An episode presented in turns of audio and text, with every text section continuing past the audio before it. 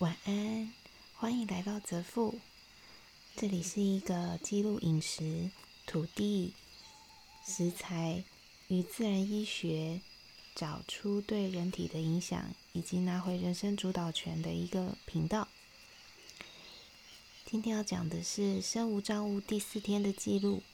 原来乳房会有这么多症状啊！你知道吗？现在是凌晨三点多。我竟然在 Wisconsin 翻牌之后，我就感觉到人生无奈。不是啦，是突然觉得眼皮疲倦，然后就睡翻了。刚刚才醒，立刻来记录。这其实蛮奇怪的，因为我今天只是吃了大概八分之一个米量杯的糙米，我竟然就会因为这样子突然间想睡觉吗？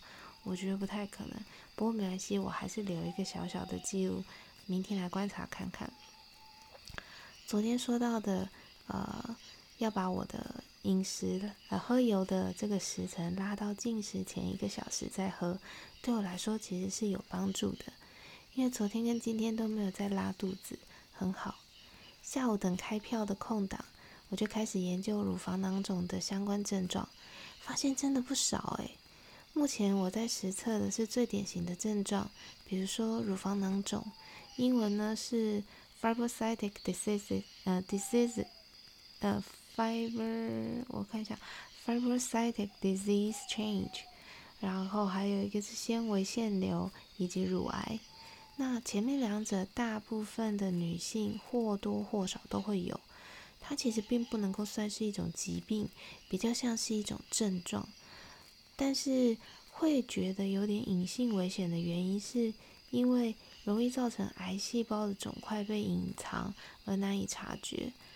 那我会透过每天一点点的学习记录，让自己以及有听的人能够更了解自己的身体。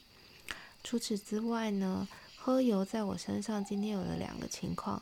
第一就是我刚刚提到的，作息的时间好像自动被改变了，因为我是莫名的想睡。所以睡前并没有喝油，等等要继续，然后再来就是，我发现我的额头上有了一颗红豆，可能是因为这几天近期摄取的油有点呃，跟我的身体之前摄取的油量并没有这么的符合，有点多，然后再加上进食上又没有特别的转生酮的关系，所以我在想是不是多余的油跑到了皮肤来做一个排泄。这两样我也要继续观察，希望我自己的身体，呃，能够透过这样子找到平衡。好啦，喝完油之后我要躺平，只是先上来记录一下而已。今天就先到这里哦，拜拜。